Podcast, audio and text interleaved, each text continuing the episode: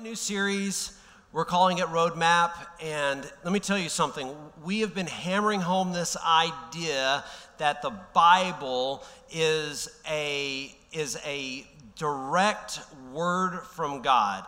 And I, I get it. I know that there is a, uh, I'm trying to think of the, the right words to use, but there is, there is a, a very popular teaching, even right now in churches, that, that, that be, has be, that has this idea that the Bible is nothing more than uh, the recorded interactions of people with God, and so it's filled with bias and cultural bias, and you know we just have to kind of take it with a grain of salt. Uh, we have to take the things that work for us and discard the things that don't.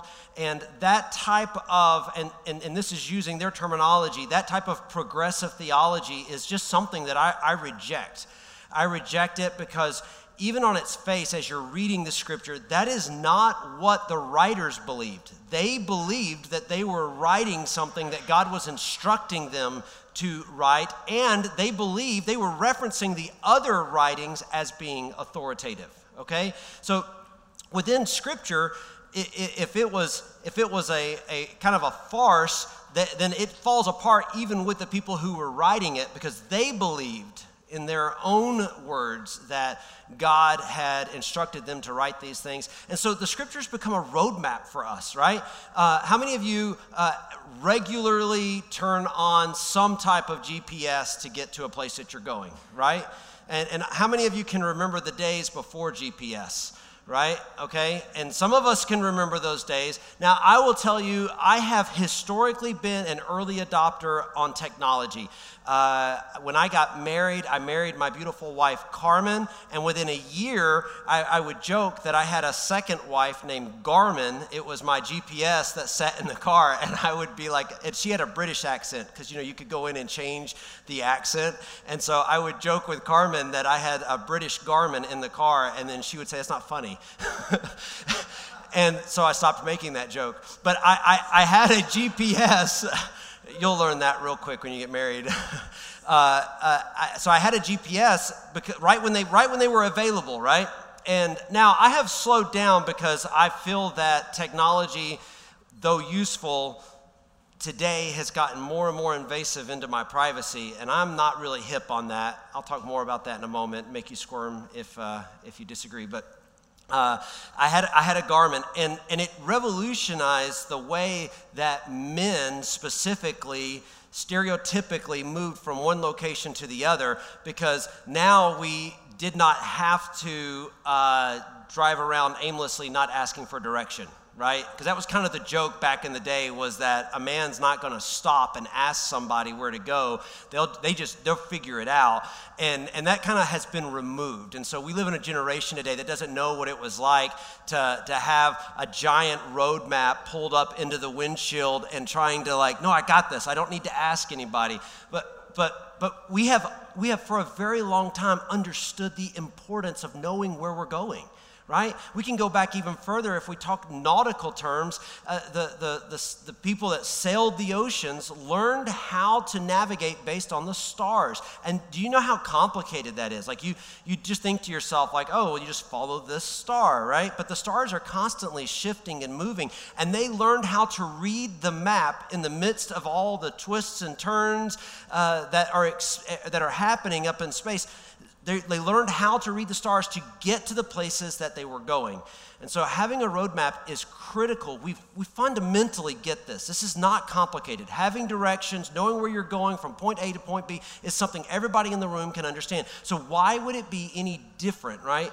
why would it be any different when we're talking about our walk with Christ, when we're talking about the gospel, when we're talking about interacting with Jesus and being believers? Why would there not be some instruction that gets us from point A to point B to point C and there is a there's a process that's taking place. And so I want to talk about specifically the gospel inside of this and what is that roadmap for the gospel. So Last Saturday, just over a week ago, there was a video that uh, populated online, and there was a celebrity who was talking about their faith. Now, this is somebody who has historically uh, called themselves uh, publicly a Christian, and oh, she can come on and preach, it's good.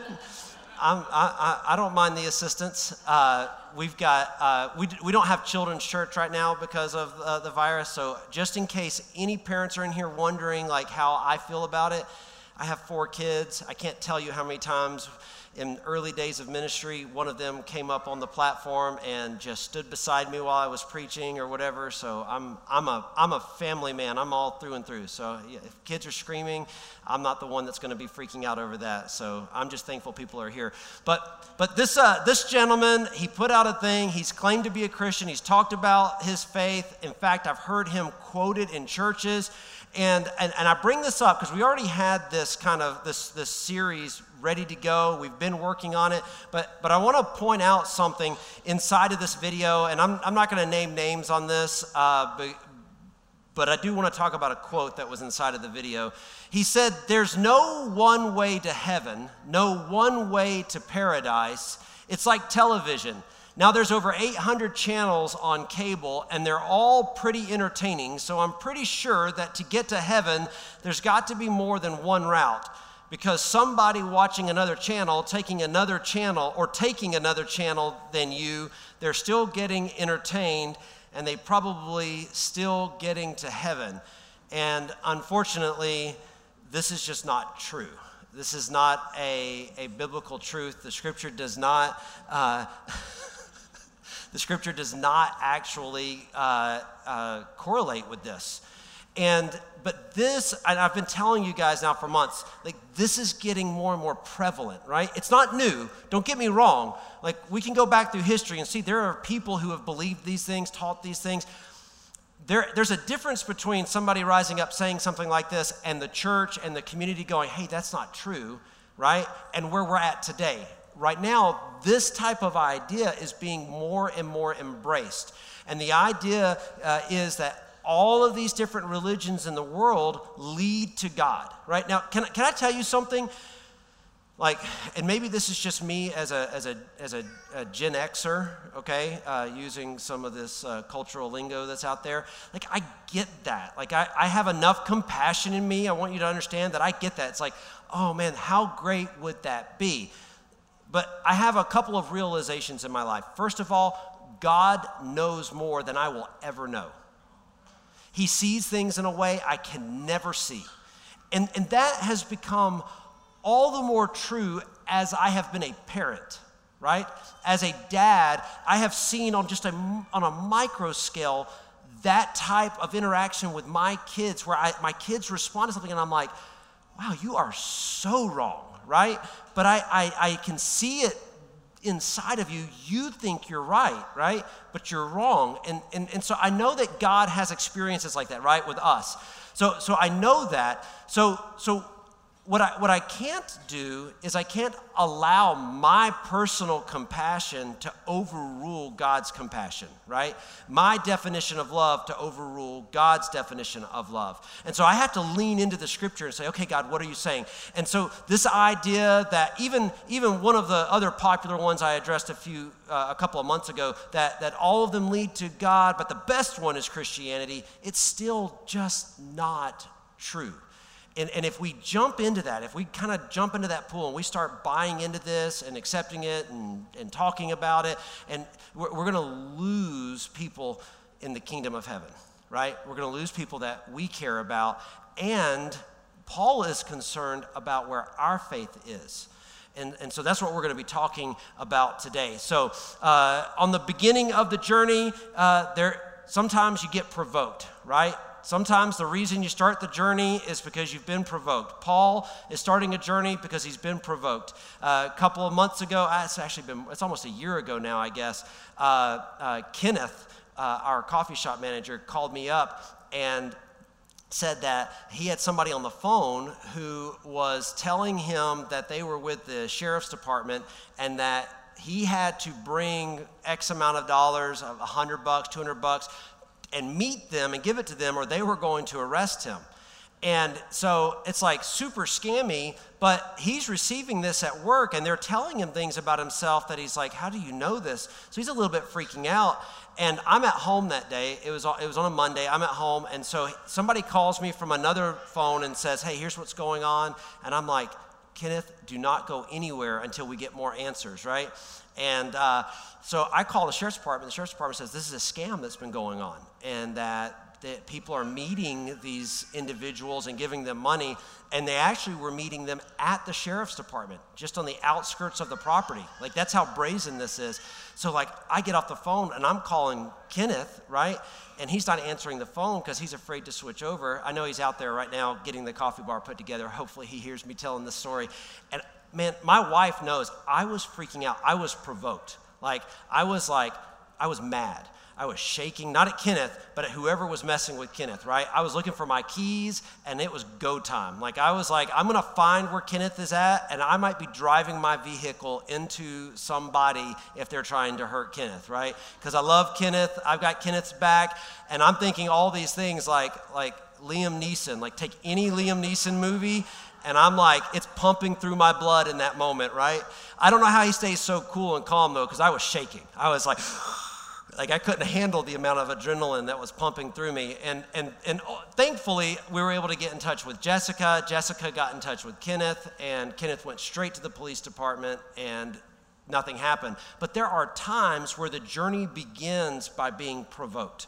And hopefully you get that. Hopefully you get that. Sometimes the journey that you'll be on is one that begins by provocation. So the rabbis back in Jesus' day had this saying there is joy in heaven when God obliterates one sinner off the earth. Now, that's pretty pretty violent sounding, right? Right? And so the rabbis would say this, and Jesus comes along, and what does he say? He says, There is joy in heaven when one sinner repents. And, and I just I want to point this out because I think we get we we live in a culture of offense right now, right? And it's like, hey, you can't offend anybody. The, when you begin to dive into scripture, Jesus was extremely offensive. Jesus was constantly like, like this was a jab.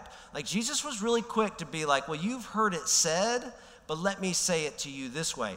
Those were like, those were, those were those were bars from a hip hop song going number one and everybody talking about it, right? I mean, this was boldness that was being, this is why people were following Jesus, because the things he was saying were revolutionary. Not revolutionary like, oh, this is a new idea. Revolutionary like, we're starting a revolution right? And so this is, again, remember, people thought Jesus was going to come and overthrow the king and set up a new kingdom right then and there. They, had, they did not understand that he was going to the cross. So, so many of them were following him because they thought, like, we're going to be a part of the army. In fact, when we get to the Last Supper, right, they're sitting there, they're sharing communion, and they're, they're having, a, the disciples are having a debate over who's going to be, like, sitting at his right hand when he's ruling over the world. And Jesus is like, hey, you're going to deny me before they crucify me. And they're all like, crucify you. Like, why? What are you talking about? So, the point being, the things Jesus was saying, they were creating conflict, contention. This is why the Pharisees and the Sadducees, they hated him because the things he said were in direct contradiction. They were offensive to the things that they were teaching. So, this whole conversation births around the idea of salvation. So, how you define salvation will lead you to either the view of the rabbis or the view of Jesus. The way that you interpret scripture and the way that you kind of piece the gospel together and say, this is how salvation looks, it's going to take you down one of these two paths where you begin to look at sinners and think God hates them and wants them gone, or you're going to look at sinners and say God wants to know them and he wants them to repent. And so what it ultimately comes down to is arrogant and false teaching led Christians to ask the question are we saved by works, faith, or some mixture? So you have these apostles who, many of them have walked with Jesus. Paul, the kind of the exemption to that, has an interaction with Jesus and they're coming out and they're preaching the gospel, but there are people who are coming in around them and they're preaching a completely different gospel. And so there's this confusion within the church. And so you'll see this throughout the letters of the New Testament. They're constantly coming back and readdressing the, the, the whole idea of salvation because there are people who are arrogant, like, right? I'm super smart. I've got all these degrees. I've done all these things. You need to listen to what I'm saying, and I know what I'm talking about. It's, it's, it's an arrogance, and it's false, right?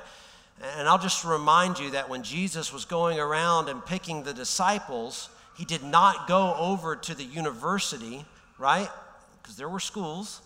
He didn't go over there and pick out the brightest and the smartest. He picked out the ones that had been told you're not good enough, and they were at home learning the family trade. That's why they were fishing. That's why they were doing carpentry, because they had been told by the school system of the, of the day, you aren't good enough. Go learn your family trade. And Jesus comes and he begins to pick them out of their family trade to come. So there's a truth that did not require anything other than belief in what Jesus was saying.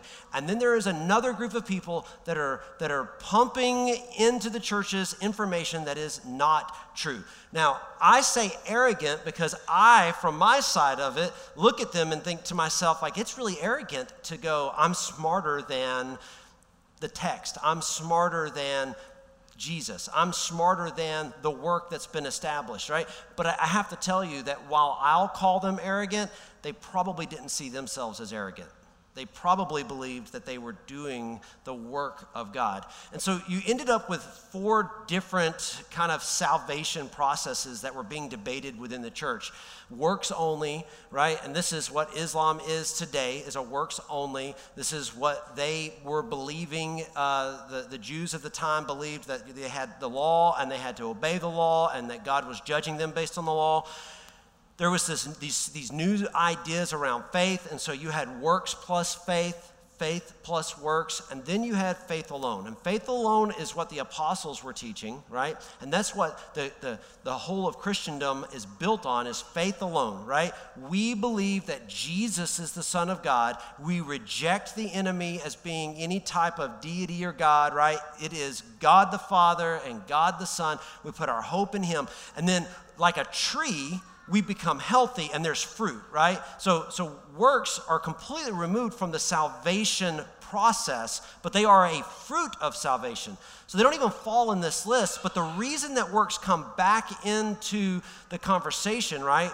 James will talk about this.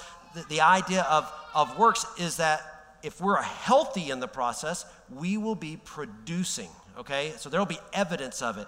So these become the four primary uh, uh, converse, or, or, or I guess patterns of faith that are birthing in the church at the time. Now, Paul's ministry is one that is built around bringing uh, slight correction right? So as a church gets a little bit off base, he'll write a letter to bring them back in. Uh, he'll hear that they're teaching this or that they're doing that, and he'll say, hey, listen, I've heard that you've got somebody who's, you know, engaged in sexual immorality and you need to set them out, let them be sifted.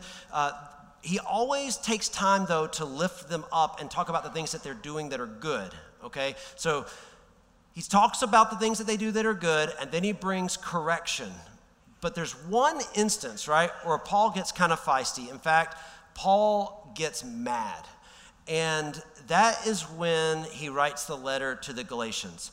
And so if you if you we're going to be talking about this book of Galatians. It's 6 chapters and uh, it's not one that's taught as often because it's pretty spicy. Um, you have some of the, the church, early church leaders like John Bunyan, who wrote Pilgrim's Progress, John Wesley, who did ministry right here in Savannah, Georgia, uh, and Martin Luther. These Galatians was their favorite right? These guys loved the book of Galatians. They couldn't get enough of it. In fact, it was said of John, uh, I mean, of Martin Luther that the epistle was the pebble from the brook with which, like another, David, Luther went forth to meet the, the papal giant and smite him in the forehead right? So, uh, Luther, of course, uh, his thesis, and he came against some of the heresy that the Catholic Church was teaching at the time right? And, and so they said that, that Galatians was like his pebble, right? In fact, uh, Martin Luther even used this language. He said that it was, uh, I talked about my, my Garmin at the beginning, my GPS. He called Galatians his Katie, right? That was his other wife. He said, I'm married to it. And, and so he's married to a, a nun named Catherine. And then he says, Galatians is my Katie. It's my GPS, right? It's my roadmap in, in, in, in my daily life. And I don't know how she felt about it, but I'm sure if she told him to stop, he stopped, uh, not, not finding it too funny, right? But let me, let me go on and say this that if you go home today, and I would encourage you, anytime we're teaching, go home, do research. Like, I'm not trying to present to you an idea inside of a scripture that, that I'm like, oh, don't go and read about this, okay? That was part of what Martin Luther was confronting at the time. Uh, you're going to discover that there are a lot of of pastors, teachers, theologians who they do not like the book of Galatians. And in fact, it's actually, you'll find that there are people who say, look, this is not something that you need to make a part of your regular reading. And the arguments that they make is that it's too emotional right? Which this one's kind of odd to me that it's too emotional because, especially in today's culture, because emotion is just so like it's like a it's like emotions like as valuable as gold uh, in decision making. Uh, but they say it's too emotional, it's too personal, right? Uh, Paul really just bears all inside of this because he, he's hoping to be able to lay out a persuasive argument for why the things that they're saying are heresy and that there's only one gospel. Uh, some say it's too spiritual right? I, have had people who have come and, uh, and left the church before because they've said, Jim, you're just not spiritual enough. Or Pastor Jim, you're just too spiritual. I, I don't know what that means, right? I'm, I, and I've never had anybody say, okay, well, let's sit down. I'll explain to you what it means. Like, it's, you're just, you're not spiritual enough, or you're too spiritual, and, and we've got to go somewhere else. People make this argument about Galatians. It's just too spiritual. I don't know how you come to that conclusion. And then the fourth is that it's too controversial. I will tell you, it's controversial, and we'll get into a little bit of it today, but the next few weeks will definitely be um, a good old spicy burger for most of us, right? Uh, so if you were thinking to yourself this whole time that, ah, scripture's not, you know, really offensive and confrontational, it is very offensive and confrontational. And I'm going to try my best to kind of uh, bring it at the, at the level that Paul did. Uh, uh for, for the sake of helping us connect. That's all, you know. Um, uh, a pastor, David Pawson, said that the reason that the, talking about the church, the reason we get to this place in the church is because we do not want to use our intellect. He says that this is the reason why Paul's having to write to the church in, in Galatia, because they aren't, they don't care about facts. They don't care about truth right? And they don't want to practice that, that, that reality of discovering truth. Can, can I tell you that as a parent, and if you're a parent in the room, you've got to know this is true. There are times where your kids are just wrong, right? They're just wrong, and you know that they're wrong, but they so passionately believe that they are right. But can I tell you that the emotion of the moment does not change anything? They're still wrong right? And, and, and this is something that we've talked to our kids about their whole lives. Like, there are gonna, there's going to come a day, right? I've shared this before. There's going to come a day where you're going to look at me and you're going to think to yourself, I am smarter than my dad. I am smarter than he is. I know more. How did this happen, right? And I've prepped them for that, right? And, and I've told this before. My son Isaac, who I'm, I am extremely proud of, 18 years old, freshman in college, crushing life. He's doing so great.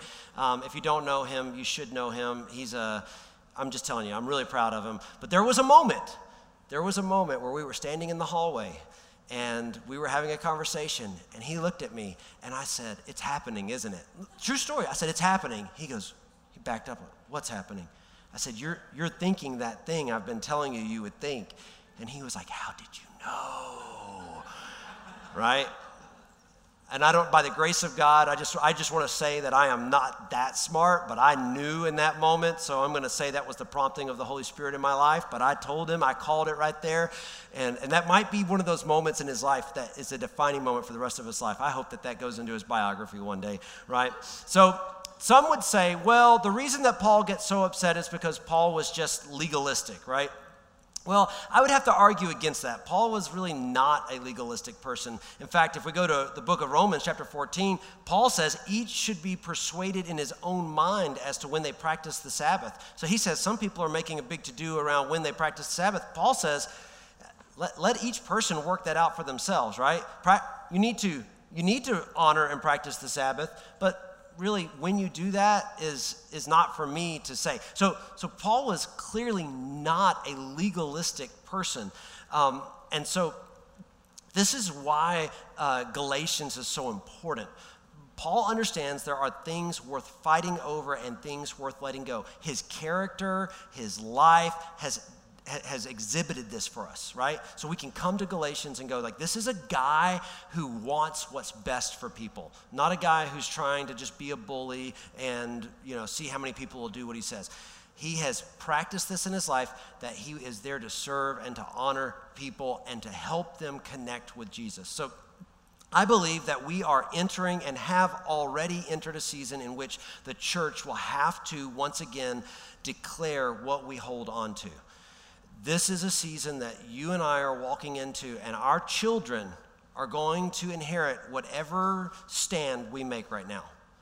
The divide that's happening in the church around doctrine and theology, what, wherever we draw the line, wherever we begin to say enough is enough, whenever we, wherever we're willing, however far down the Galatians mindset we're willing to go to defend the scripture, that's what we're leaving for our children and our grandchildren should Jesus not return. And, and I just want to tell you, um, I, I, hear and I, I, receive all the things that are out there being said. That these are the last days, and you know that Jesus is returning, and it's going to happen any day. I, I, want Jesus to return.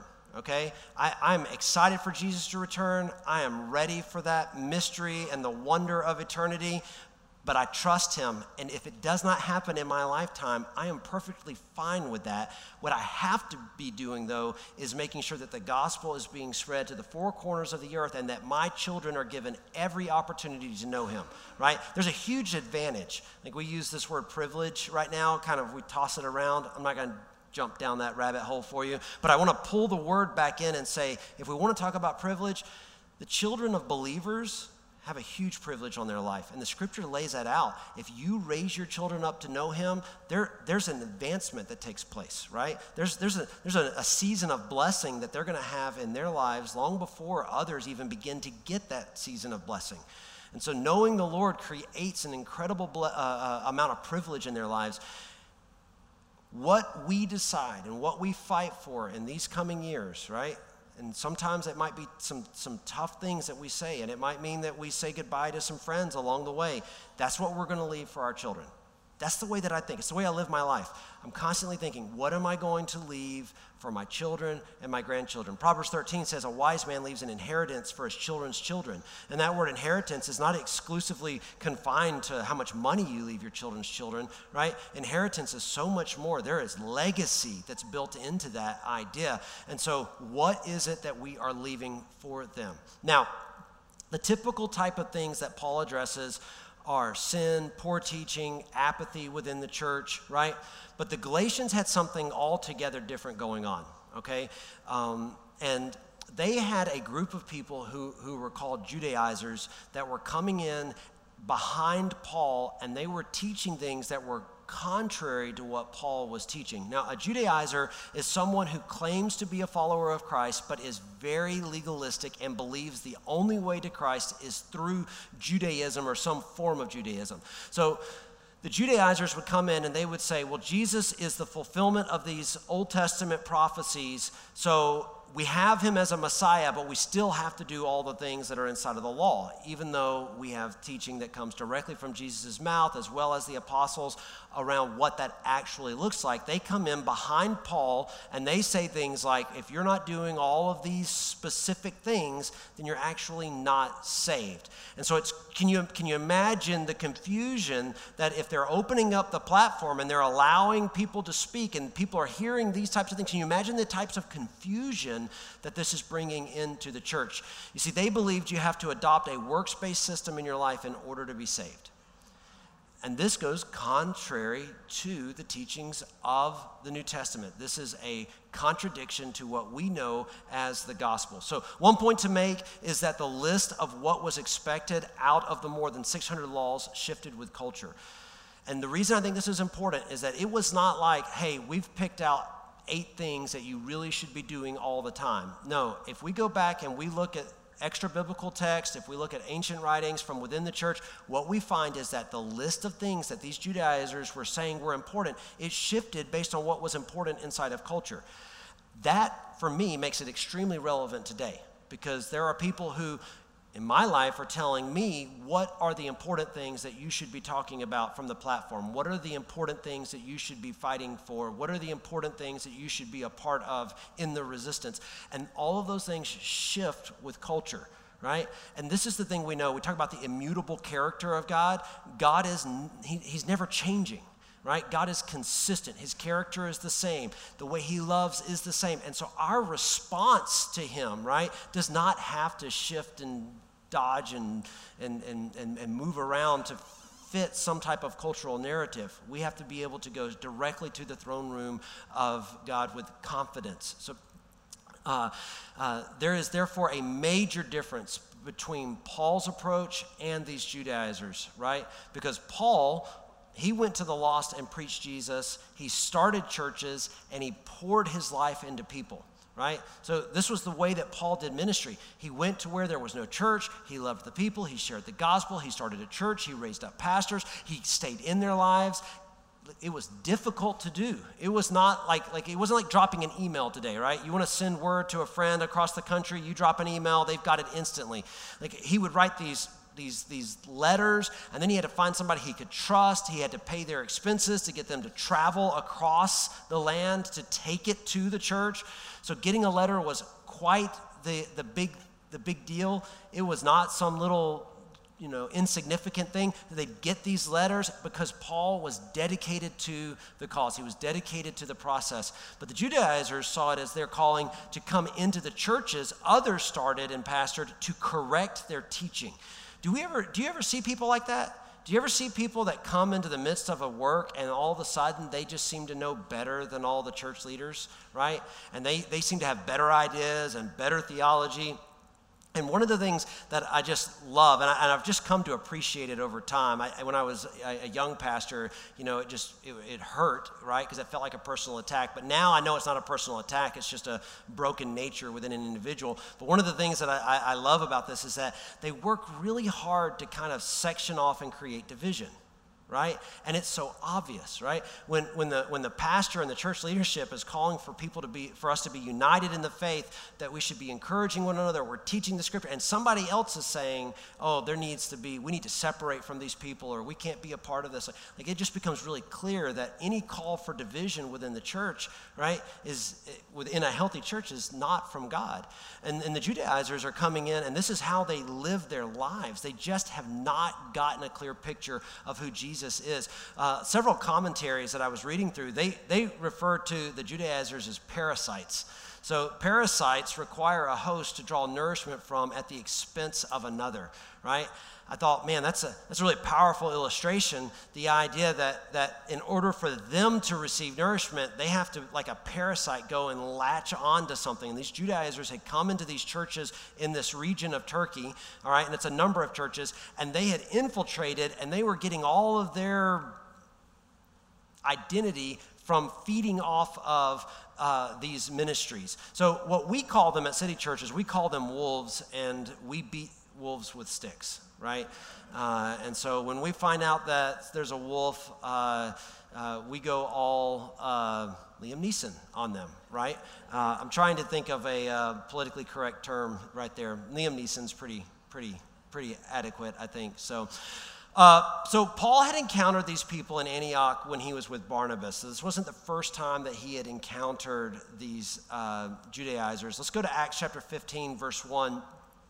But some men came down from Judea and were teaching the brothers, Unless you are circumcised according to the custom of Moses, you cannot be saved. And after Paul and Barnabas had no small dissension and debate with them, Paul and Barnabas and some of the others were appointed to go up to Jerusalem to the apostles and the elders about this question.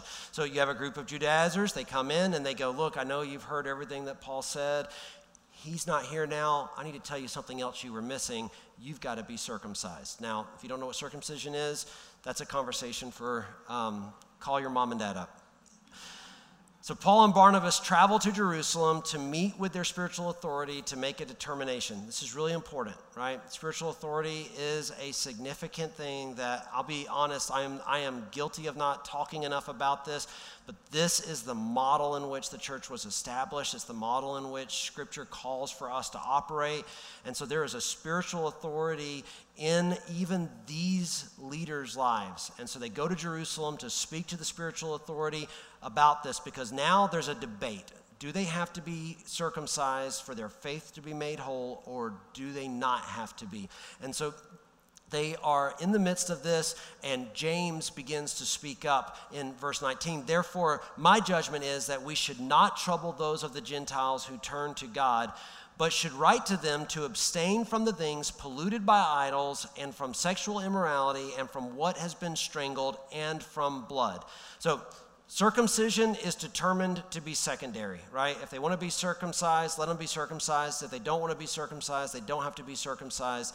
This is not significant for the Gentiles. Now, it would have been enough for maybe in our minds to just address the situation, but I love how the Holy Spirit is at work through the authors because what do we do? We use this language of primary and secondary. So we talk about primary being the types of things we won't debate virgin birth, Jesus is returning, God created uh, everything. He's all powerful. Secondary, that's where we come into some of these ideas around eternal security, you know, the idea of once saved, always saved. So they're secondary. We do, we do not believe that people have to hold on to that or even believe it in order to be saved. We use the language here open handed and closed handed, right? Virgin birth, closed handed, we're not discussing that. That's a part of the faith. Open handed would be eternal security. Now, one of the things I realized in preparing this is that we use this language, and, and a lot of us get this idea when we're talking about doctrine and theology, but we forget to use it when we're talking about lifestyle. And that's exactly what is happening right here. By the, by the direct guidance of the Holy Spirit, James says, hey, circumcision is open handed lifestyle choice right? But there are some closed handed things. And if I don't mention that there are some closed handed lifestyle choices, you might think that all lifestyle choices are open handed. And so he lists out three of them, right? And so we are given this juxtaposition in how to identify what type of lifestyle choices matter to God and what do not. So, the first one that he mentions here in his list is things that are polluted by idols. So, he's creating a line between participation and witchcraft, worship of other gods. The idea being this as a Christian in this time, you are not going to go and make a sacrifice to another, to another God, okay? That was being taught really thoroughly. People understood. You don't go and, and make sacrifices to idols, you don't eat the meat from that what James is saying is he says, look, there has to be a distinction. We don't want to participate in events, activities where others are doing that. So there's going to be a sacrifice to another God, and they're going to have leftovers, and they want to have a community festival, and they say, hey, we want you to come on. It doesn't matter, you know, that you're a Christian. It's fine. Come on and, and take part in this and have a bite to eat. And James is making this, this statement. He's like, look, do not engage in the arena where things are polluted by idols. Now, I'm going to tell you, I, um, I've got a video dropping on Tuesday on prophecy. We're working diligently on trying to get up to Salem. We've got a video that we want to put out on uh, Wicca, fastest growing religion in America right now. And here's what I realize about it and why I want to talk about it is that it, things are happening around us all the time, and you and I have no clue. We have no clue. I heard the testimony of one guy in Hollywood who said, What? No, there's no way there's a bunch of witchcraft, you know, false God worshiping people in Hollywood. And, and then one night he couldn't sleep, so he started doing some research and he was like, Oh, I found this. He said, I found this dagger, and this dagger is used in rituals. And then he was like, Oh my gosh, that's sitting on the mantelpiece of this celebrity whose house I've been in. And all of a sudden he began to see that the, that the, that the, the, the, the, the stuff that is a part of that worship was all around him in his life, and he had no clue. So you're not going to be able to address this first one if you don't get a little bit of wisdom and begin to understand what's happening. I watched a video a couple of weeks ago. Um, uh, one of the practices that they do is to bless an area, and so they have this in essence, it looks like a bundle of sticks and they, it burns real slow and you'll see them and they'll be doing this while they're walking around. It almost looks like they're putting incense in the air. That's a part of the practice. And I watched a video of an NBA player doing that before a game, right? Walking the court. Nobody, nobody knows what's going on because honestly, we're just disconnected. But, but these things are happening around us. And James says it's really important hey, we need to make sure that we aren't engaging in practices that are polluted by idols. The second one that he says is sexual immorality. Uh, and just the, the word in the Greek here, porneia, uh, is where we get the, word, the, the word pornography from. Uh, this type of sexual immorality is fornication, whoredom, prostitution. And, and, and this is something I, I want to I wanna touch on, right? Because we keep, this, this it just keeps coming up, right? In almost every text that you get into in Scripture, there is conversation around sexual immorality. And we live in an extremely sexualized culture, all right? If you don't believe me, I'm, you're under a rock. We can you know, turn on the TV for 30 seconds, right?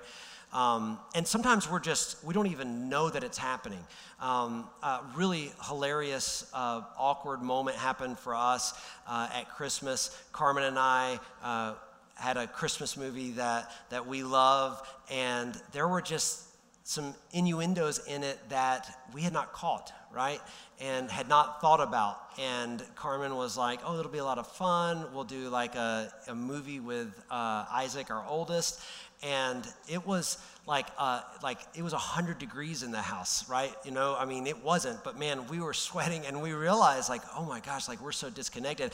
And, and maybe Isaac doesn't know what's going on, but Isaac being younger and hipper than us was, was like, that was really awkward uh, watching that Christmas movie with my mom and dad. And, right? And it's like, it's like, and I share this not to embarrass anybody, but it's a reality. We live, we live in a hyper sexualized culture. And it, it, was the very same for them. Because this is one of the great tools the enemy uses. And this is why scripture just keeps going back into the conversation of sexual immorality. But let me tell you, when, it, when you start that conversation in Genesis, the reason that God comes out against sexual immorality is because when you look at this, the way that women were treated, right? They were viewed as objects of sexuality, right? As a possession.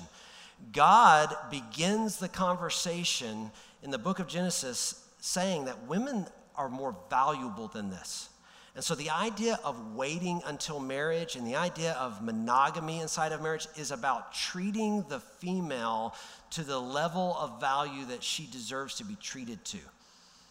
And so, what happens, unfortunately, in these broken cultures, and Paul addresses this in Romans chapter 1, is that when a culture just gets filled with so much depravity, the last thing that happens, right, is that the women begin to believe that. They begin to believe that about themselves. They see themselves as a part of the sexual revolution. Uh, it's okay that I'm an object of sexuality. I embrace it, I own it. And the reality is, God's argument through all this is like, if you want to respect my daughters, men, you are not going to treat them this way. And so, this constant call is about creating respect for the women because the women are, are and just you can imagine, are not treated well in these environments. And so, in order to help establish better homes, better communities, there's a call constantly inside of Scripture for men to have self control, practice abstinence, get married, and have a family. Why? Because they're advocating for women. And I think it's a really important conversation for us to have. So now, I want to add this in because this last week, uh, you know, we, uh, we constantly see new celebrities coming up in the uh, movement of uh, accusation and pointing to men who have uh, taken advantage of women, and it's a real issue. Um, uh, one of the things that I realized this week uh, is that con- consent is not enough. We need morality. Because the one that came up this week, and uh, trying not to, to name names and some of this stuff, but the one that came up this, this week was uh, a, a, person in the music indus- industry was engaged in a relationship that apparently by testimony was consensual, but it left the female nonetheless feeling afraid, not wanting to live. She talked about how that even though she, that basically like her mind, she, she thought this was going to just be normal to be treated this way, to be hurt and to be raped inside of this relationship. And so she didn't say anything at the time. And I, we create this culture of consent, right? And that's what's going on out there. And I'm going to tell you, that is, that is not the language that we need to be using. And I've been guilty of this. Like, I, a lot of times, like, look, look, you probably have grabbed onto this. I'm a conservative person, right? I know that's a bad word in uh, America right now. I'm a conservative person. And I have been guilty of saying, look, do what you want to do in your home, just leave me alone, right? But I do think that actually there's some problems with even that mindset. And this idea of sexual immorality that keeps coming back, if we don't speak up about it, if we are not teaching on the proper way to engage in sexual relationships, I'm going to tell you, we're going to continue to see women coming to the, to, to, to the table with stories of how they've been hurt and taken advantage of because it is the nature of sinful men right? Come to know Jesus, change the way that you live your life, and do not see women as objects of your sexual fantasies, right? Fight against that broken nature inside of you. The third one is strangled in blood. Uh, and so this is a call to value life in a world that does not. Uh, the idea was that if you strangled something that you were going to eat, you did not drain the blood out of it okay? And so ultimately, the blood was still inside of the meat. And the scripture, going all the way back to the old law, had said not to eat meat that uh, still had blood in it. The idea was that there has to be something in our lives that we connect as a value point to life, right? And so in the Old Testament, the idea was that blood helps us see the value of life, right? So when we see somebody bleeding, we immediately go, there's a risk, right, of life ending here, right? And so what do we do? We want to stop the flow of blood because that could save their life. And so this, this idea here is like we live in a culture that doesn't have the same value of life that we have. And so what does James say? James says here, listen, let them decide they want to get circumcised. Here's some things that they need to be worried about. One of them is we've got to value life. The value of life has got to be one that is important. Now, because we live today in a culture of science, uh, I want to just go ahead and tell you that, interestingly, all three of those things that are mentioned actually turn out to be good for us, right? Uh, we can kind of set the idea of idols to the side for a moment because that can take a while to unpack. But sexual immorality, rape, hurt, like those are bad things. Science would agree don't treat women that way, right? Uh, we know that when the blood isn't drained from meat, it actually can make the meat toxic and it's unhealthy, and you can get parasites inside of you. And so, science actually backs up the things that the scripture is saying. Uh, so, I want to point out one more thing. Paul does not silence the people that he is having these conversations with. That is not his approach. Uh, it was the Pharisees and Sadducees that sought to silence the apostles. They wanted Jesus silenced. They wanted those who were teaching about Jesus to be silenced. This was the reason that most of the apostles lost their lives. It was stop talking about Jesus, right? They wanted them to be silenced. And Paul doesn't do that same thing. The, the, writers of the New Testament are not saying, like, hey, you've got to go and silence them. They cannot, they don't need to be speaking. No, no, no, no they were willing to allow them to speak because the apostles believed that truth doesn't need silence to be legitimate. Come on, I want you to hear what I'm saying right now, right? Truth does not require silence to be legitimate, right? But can I tell you that the work of the enemy requires truth to be silenced? Because truth will always triumph. Because what does truth do? It sets us free. And the idea of being able to speak up versus being silenced is something that you and I should care about. One, we're allowed to care about it in this nation. And, and you know, uh, we did baptism for Coco a moment ago, and she grew up in a nation where freedom of speech was not a right that was acknowledged, right? I mean, there are people in China who disappear. Listen to what I'm saying disappear, gone because they used their voice to speak against the Communist Party, right? The, the, uh, one of the wealthiest men in the world, the guy that owns uh, Alibaba, I think is the name of the site. Like I was reading an article about him the other day. The guy disappeared for speaking out against uh, the Communist Party, and then he showed back up, and people who know him are like, it's almost like he's a robot. Like he doesn't say anything, he's completely silent. Like when media is trying to interview him, he doesn't say he has no responses, right? And that's one of the guys that showed back up. Like lots of these people, they're they just they're gone, right? So the apostles don't ever make the case for silencing people.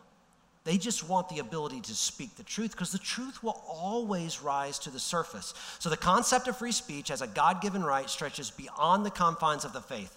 As Christians, we cannot fear it because the truth does not need silence to be victorious. I'll just point out some more contemporary thoughts on this. Elon Musk recently said, Big media companies, no one believes you anymore. You lost your credibility a long time ago. Why? Because of silencing the truth, right? And these aren't necessarily people who are Christians. Benjamin Franklin famously said, Whoever would overthrow the liberty of a nation must begin by subduing the freeness of speech.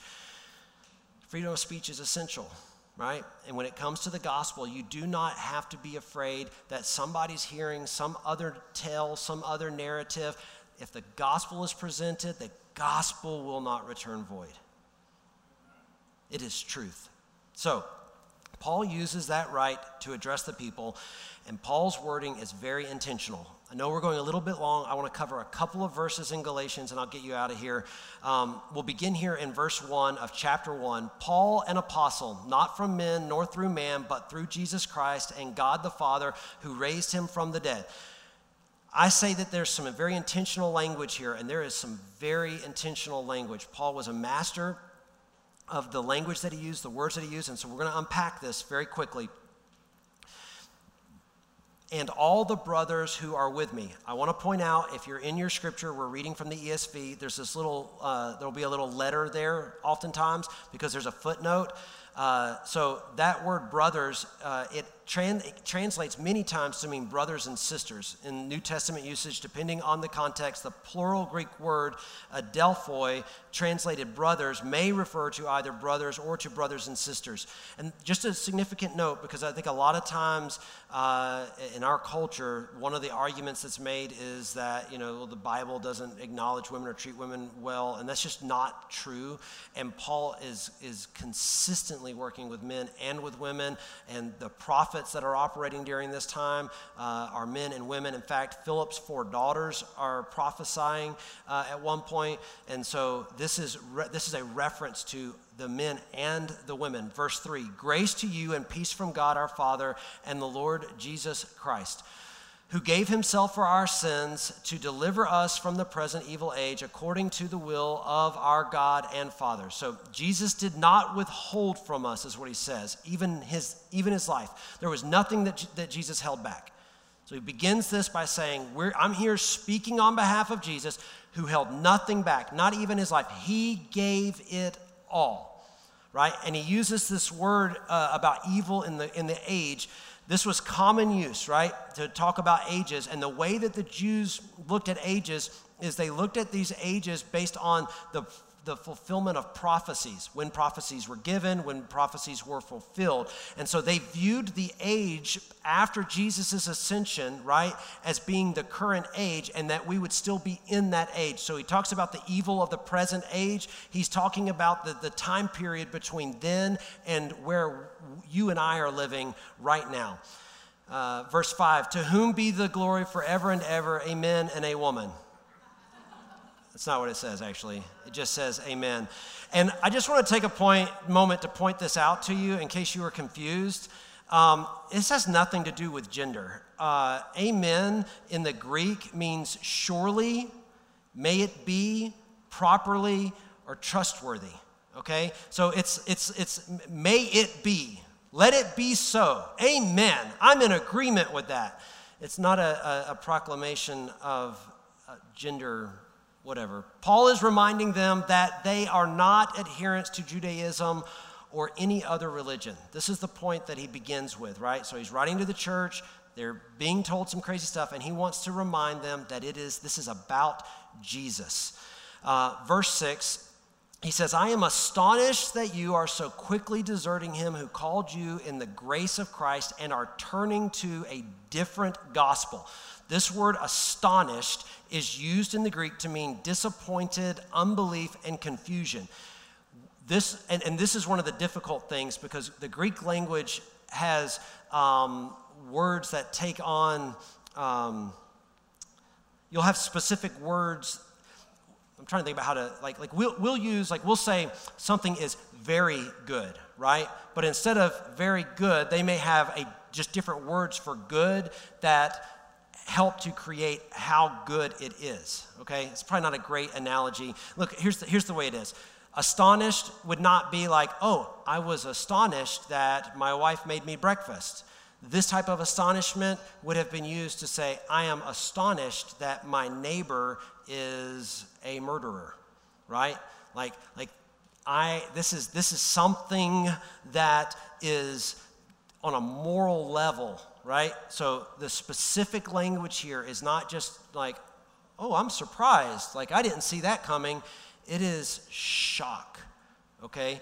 Uh, and then he uses this word deserting here. So uh, uh, I pulled this from one of the commentaries. Uh, uh, this idea, the Greek word is one regularly used for a deserter, a turncoat, or apostate, either in war, politics, or religion. The tense is strictly present. You are now at this moment in the act of falling away. So when he says deserting, he means you are actively right now a turncoat. You are in the act of it. Okay, not like, oh, kind of flippant, but this is something that's happening right now in your life. And then this word here, he says, and are turning to a different gospel. And, and I, I just want to break some of these words down because we can just kind of gloss over them when we're reading.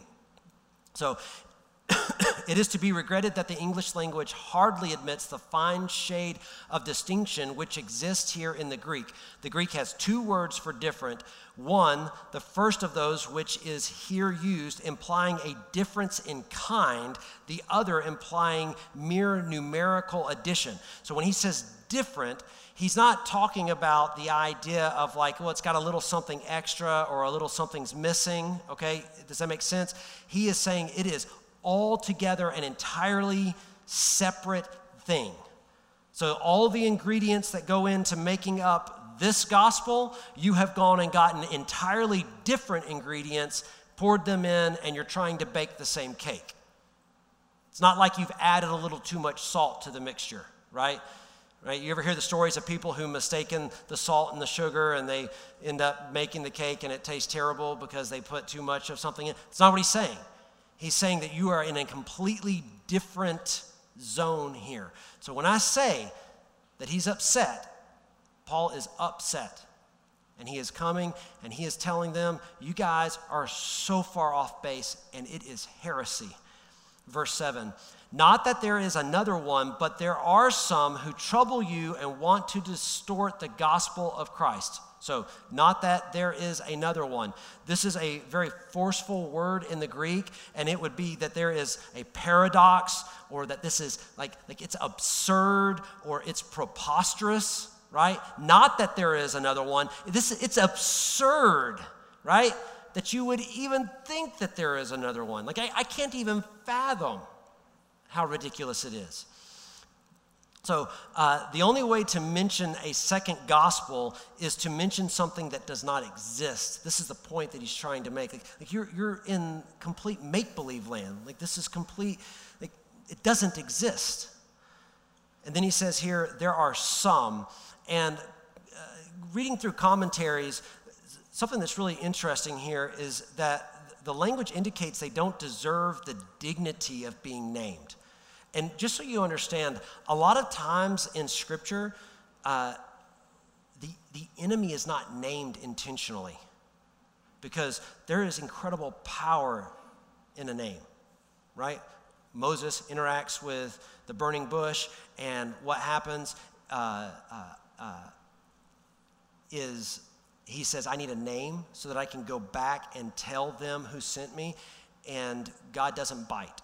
He says, just tell them, I am sent you, right? Because what does he understand? He understands there's incredible power in a name. Right? And this would have made sense to, to these, these Jews who were getting saved. They would not speak the name of God, they would only write out right his name and that they actually left the vowel sounds out of the way that they wrote his name so uh, uh, it would not be pronounceable right because they saw such incredible power in the name. So the reason that they argue that the enemy is never named, like we have names for him, right? Uh, and we've put proper names in there, but you don't actually find them in Scripture, is because it is not. He doesn't. He doesn't have to deserve the dignity of a name. And this is the same language Paul is using right here. He's like, I'm not even going to give names to these people because they they don't deserve the dignity of being recorded here in the book that will last for eternity. This is a, this a, it's a hard slam. I just want you to get that. Like, like, I understand the importance of the letters that I'm writing. They are forever and ever going to be spoken of, and they don't deserve to have their name mentioned here. They are so heretical. And he says that there are some who trouble you. And this word for trouble is that they seek division. Now, I got to tell you, sitting down with them over a cup of coffee, they, they don't understand, probably themselves, that that is what they're seeking. And so we have to be careful. Like, we, we cannot measure people off of their intention when we are talking about the gospel. That is what Paul's trying to emphasize to us. It's like, it's not, this isn't about intention. Like they're going, oh, I really am trying to do good. Look, you aren't doing good. So you can receive that and see change in your life, okay? Or you've got to be separated. Again, very, very harsh. And he says here that they distort. So in the Greek, the, the word here for dis, distort, and you probably will see this if we're reading out the ESV, but if you're in NIV, King James, some of these other translations, you'll see some of these other words here because this is one of those that they really debate over how to emphasize it. So it could be per, to you pervert it, you corrupt it, you change it. So there's this idea that it is off and I mean, just think about the way that if we use the term perverted, right? Immediately we go, that's not okay, right? When somebody is perverted, when somebody is acting perverted. Uh, like even in our society today, we don't champion that, right? We would go, no, no, no, that, that is not okay. And that's the type of language that he's using here. Just a couple more verses. But even if we or an angel from heaven should preach to you a gospel contrary to the one we preach to you, let him be accursed. So Paul acknowledges that even those with good intentions can find themselves deceived. Paul says, even us. So this is a fair thing for all of you and I to get a hold of that we might find somebody in our journey of faith that we look at and go, man, they're a great Bible teacher. They love the Lord. I, I'm feeding off of that. I, I count them as spiritual authority, and they can get off base. And I could name some names of people that in my life I have looked to and said, man, they really do a great job at teaching scripture. And then all of a sudden, I remember one time one of them made a reference in a sermon, and I looked over at Carmen and I was like, something's not right. And then ultimately, that person ended up going down the whole rabbit hole of the Bible is not authoritative, it's just these basic ideas of, of men and women, and, and it just begins to unravel in their life. And Paul says that, that if that happens, even to us as leaders, you've got to be wise enough to say no. And this is hard because I hear people who, when, when a minister falls, I'll hear people say, Well, I got saved under that ministry right? It happens. It happens. Paul says it, it, can happen. It can happen. The person that led you to the Lord could very well go completely off their rocker and start te- teaching a gospel other than the gospel that is in Scripture. It can happen. So you need to be cautious. You need to be careful. Verse 9, as we have said before, so now I say again if anyone is preaching to you a gospel contrary to the one you received, let him be accursed. This word here in the Greek for accursed is, anath- is anathema, and it is also anathema. And I want to explain why real quick.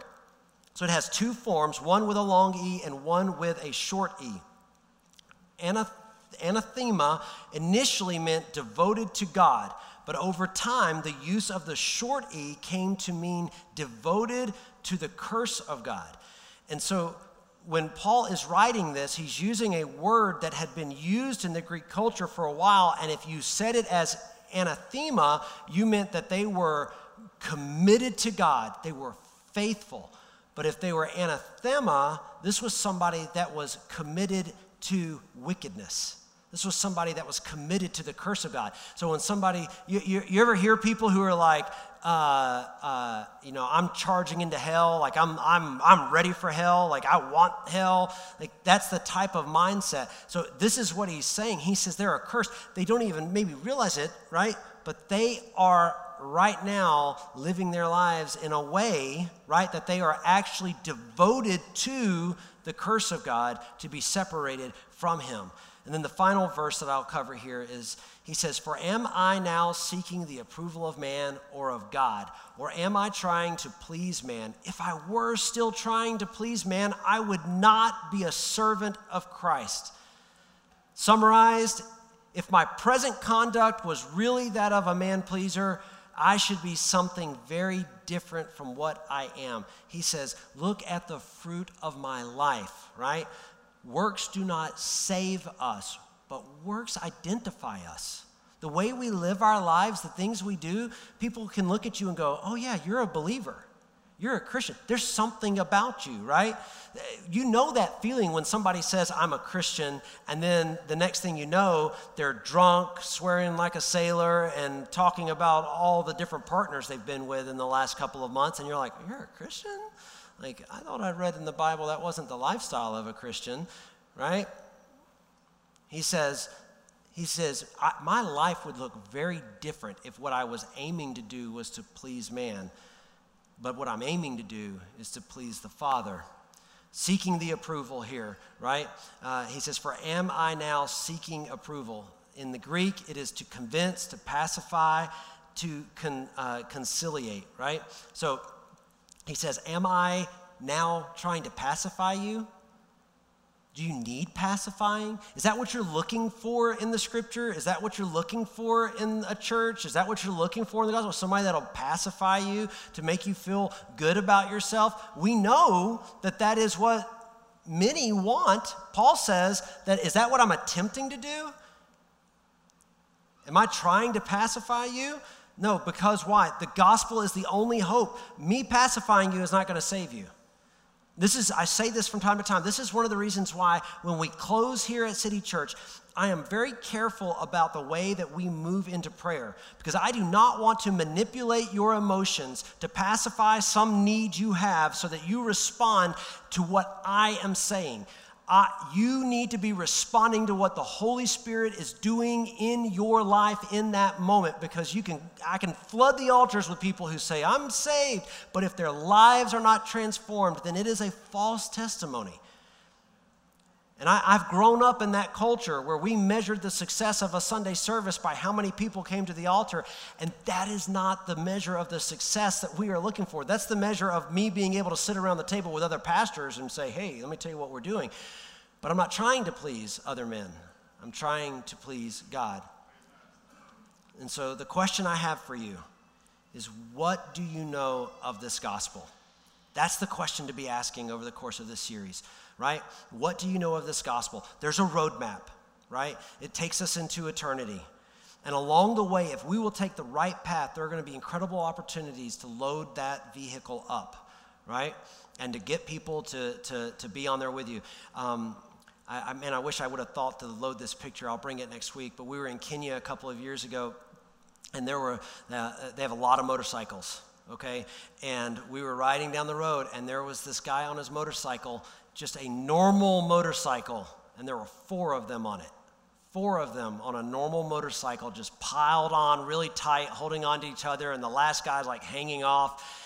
And I took a picture of it, right? Because it's not often that you see four grown men riding on one motorcycle down the road. But, but I, I, want you to understand that the path that you're going down, it might at times feel a little bit uncomfortable because you might be picking some people up along the way.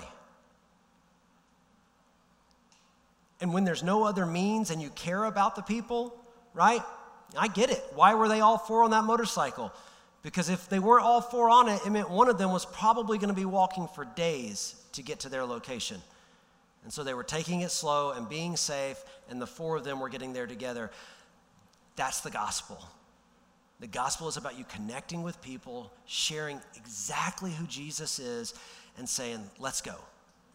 There are people that are, I promise you, there are people that are looking at you right now saying, I trust them, I believe in them, the fruit of their life, I want in my life, and they're just waiting on you to say, hey, let's have a conversation, and then their lives will be changed. I'll leave you with this. Let us not be triggered and offended.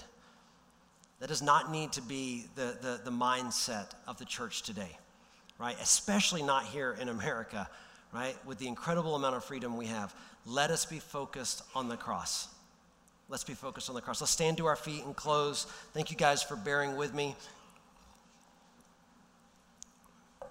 I always have a hard time with the intro to a message to, to really lay the foundation out. Next week, I'll, I'll be more um, aware of the time. I only apologize because I know people make plans and we have volunteers that are working. But I'll remind you that in the book of uh, Acts, Paul preached for so long that uh, a man fell asleep out of a window dead, and they went down and had a prayer service, brought him back to life, and went back upstairs and finished the service. So, a few minutes over is okay, all right? So, hey, listen, here's the thing. If you need prayer in your life, we're available. Our prayer ministry team's at the back. They'll be masked up, ready to pray with you, however you feel comfortable in this season. They want to pray with you if you need help in, in a situation with your family, sickness, uh, uh, just hurt, finances. We want to agree in prayer that God will help meet that need, give you wisdom, help change this, the, the circumstances around you. Uh, if you're in this place and you don't know Jesus as Lord of your life, right? We want to be connected in that conversation. If you want to know more about what it looks like to know Jesus, come see me, see a member of the prayer ministry team in the back. Uh, the scripture is, uh, the scripture says that if we believe in our hearts and confess with our mouths that Jesus is Lord, we will be saved. It is a faith moment, right? It does not mean that everything in your life you walk out the door doing it exactly right. We call that sanctification, God beginning to do the work of making you a better person. Amen? Let's pray. Father, we love you. We thank you for your goodness and mercy in our lives. I thank you for what you're doing at City Church. I thank you for what you're doing in our world, Lord, all over the place. I'm hearing testimonies from uh, churches that are just seeing people uh, saved, lives being transformed in other parts of the world. God, I know that there's just there's revival that's breaking out in, in, in, parts of our world. Lord, we want to see that happen here. And we understand that if it's going to be true and real revitalization of the church, it's got to come from you, from the Holy Spirit, radically bringing transformation into people's lives. Lord, I pray that uh, we would be good stewards of the truth and not afraid. And Lord, give us uh, uh, opportunities where we will not be silenced for speaking the truth. We love you and praise you in your mighty name. Amen. Amen. We love you guys. As always, go change your world. We'll see you next Sunday.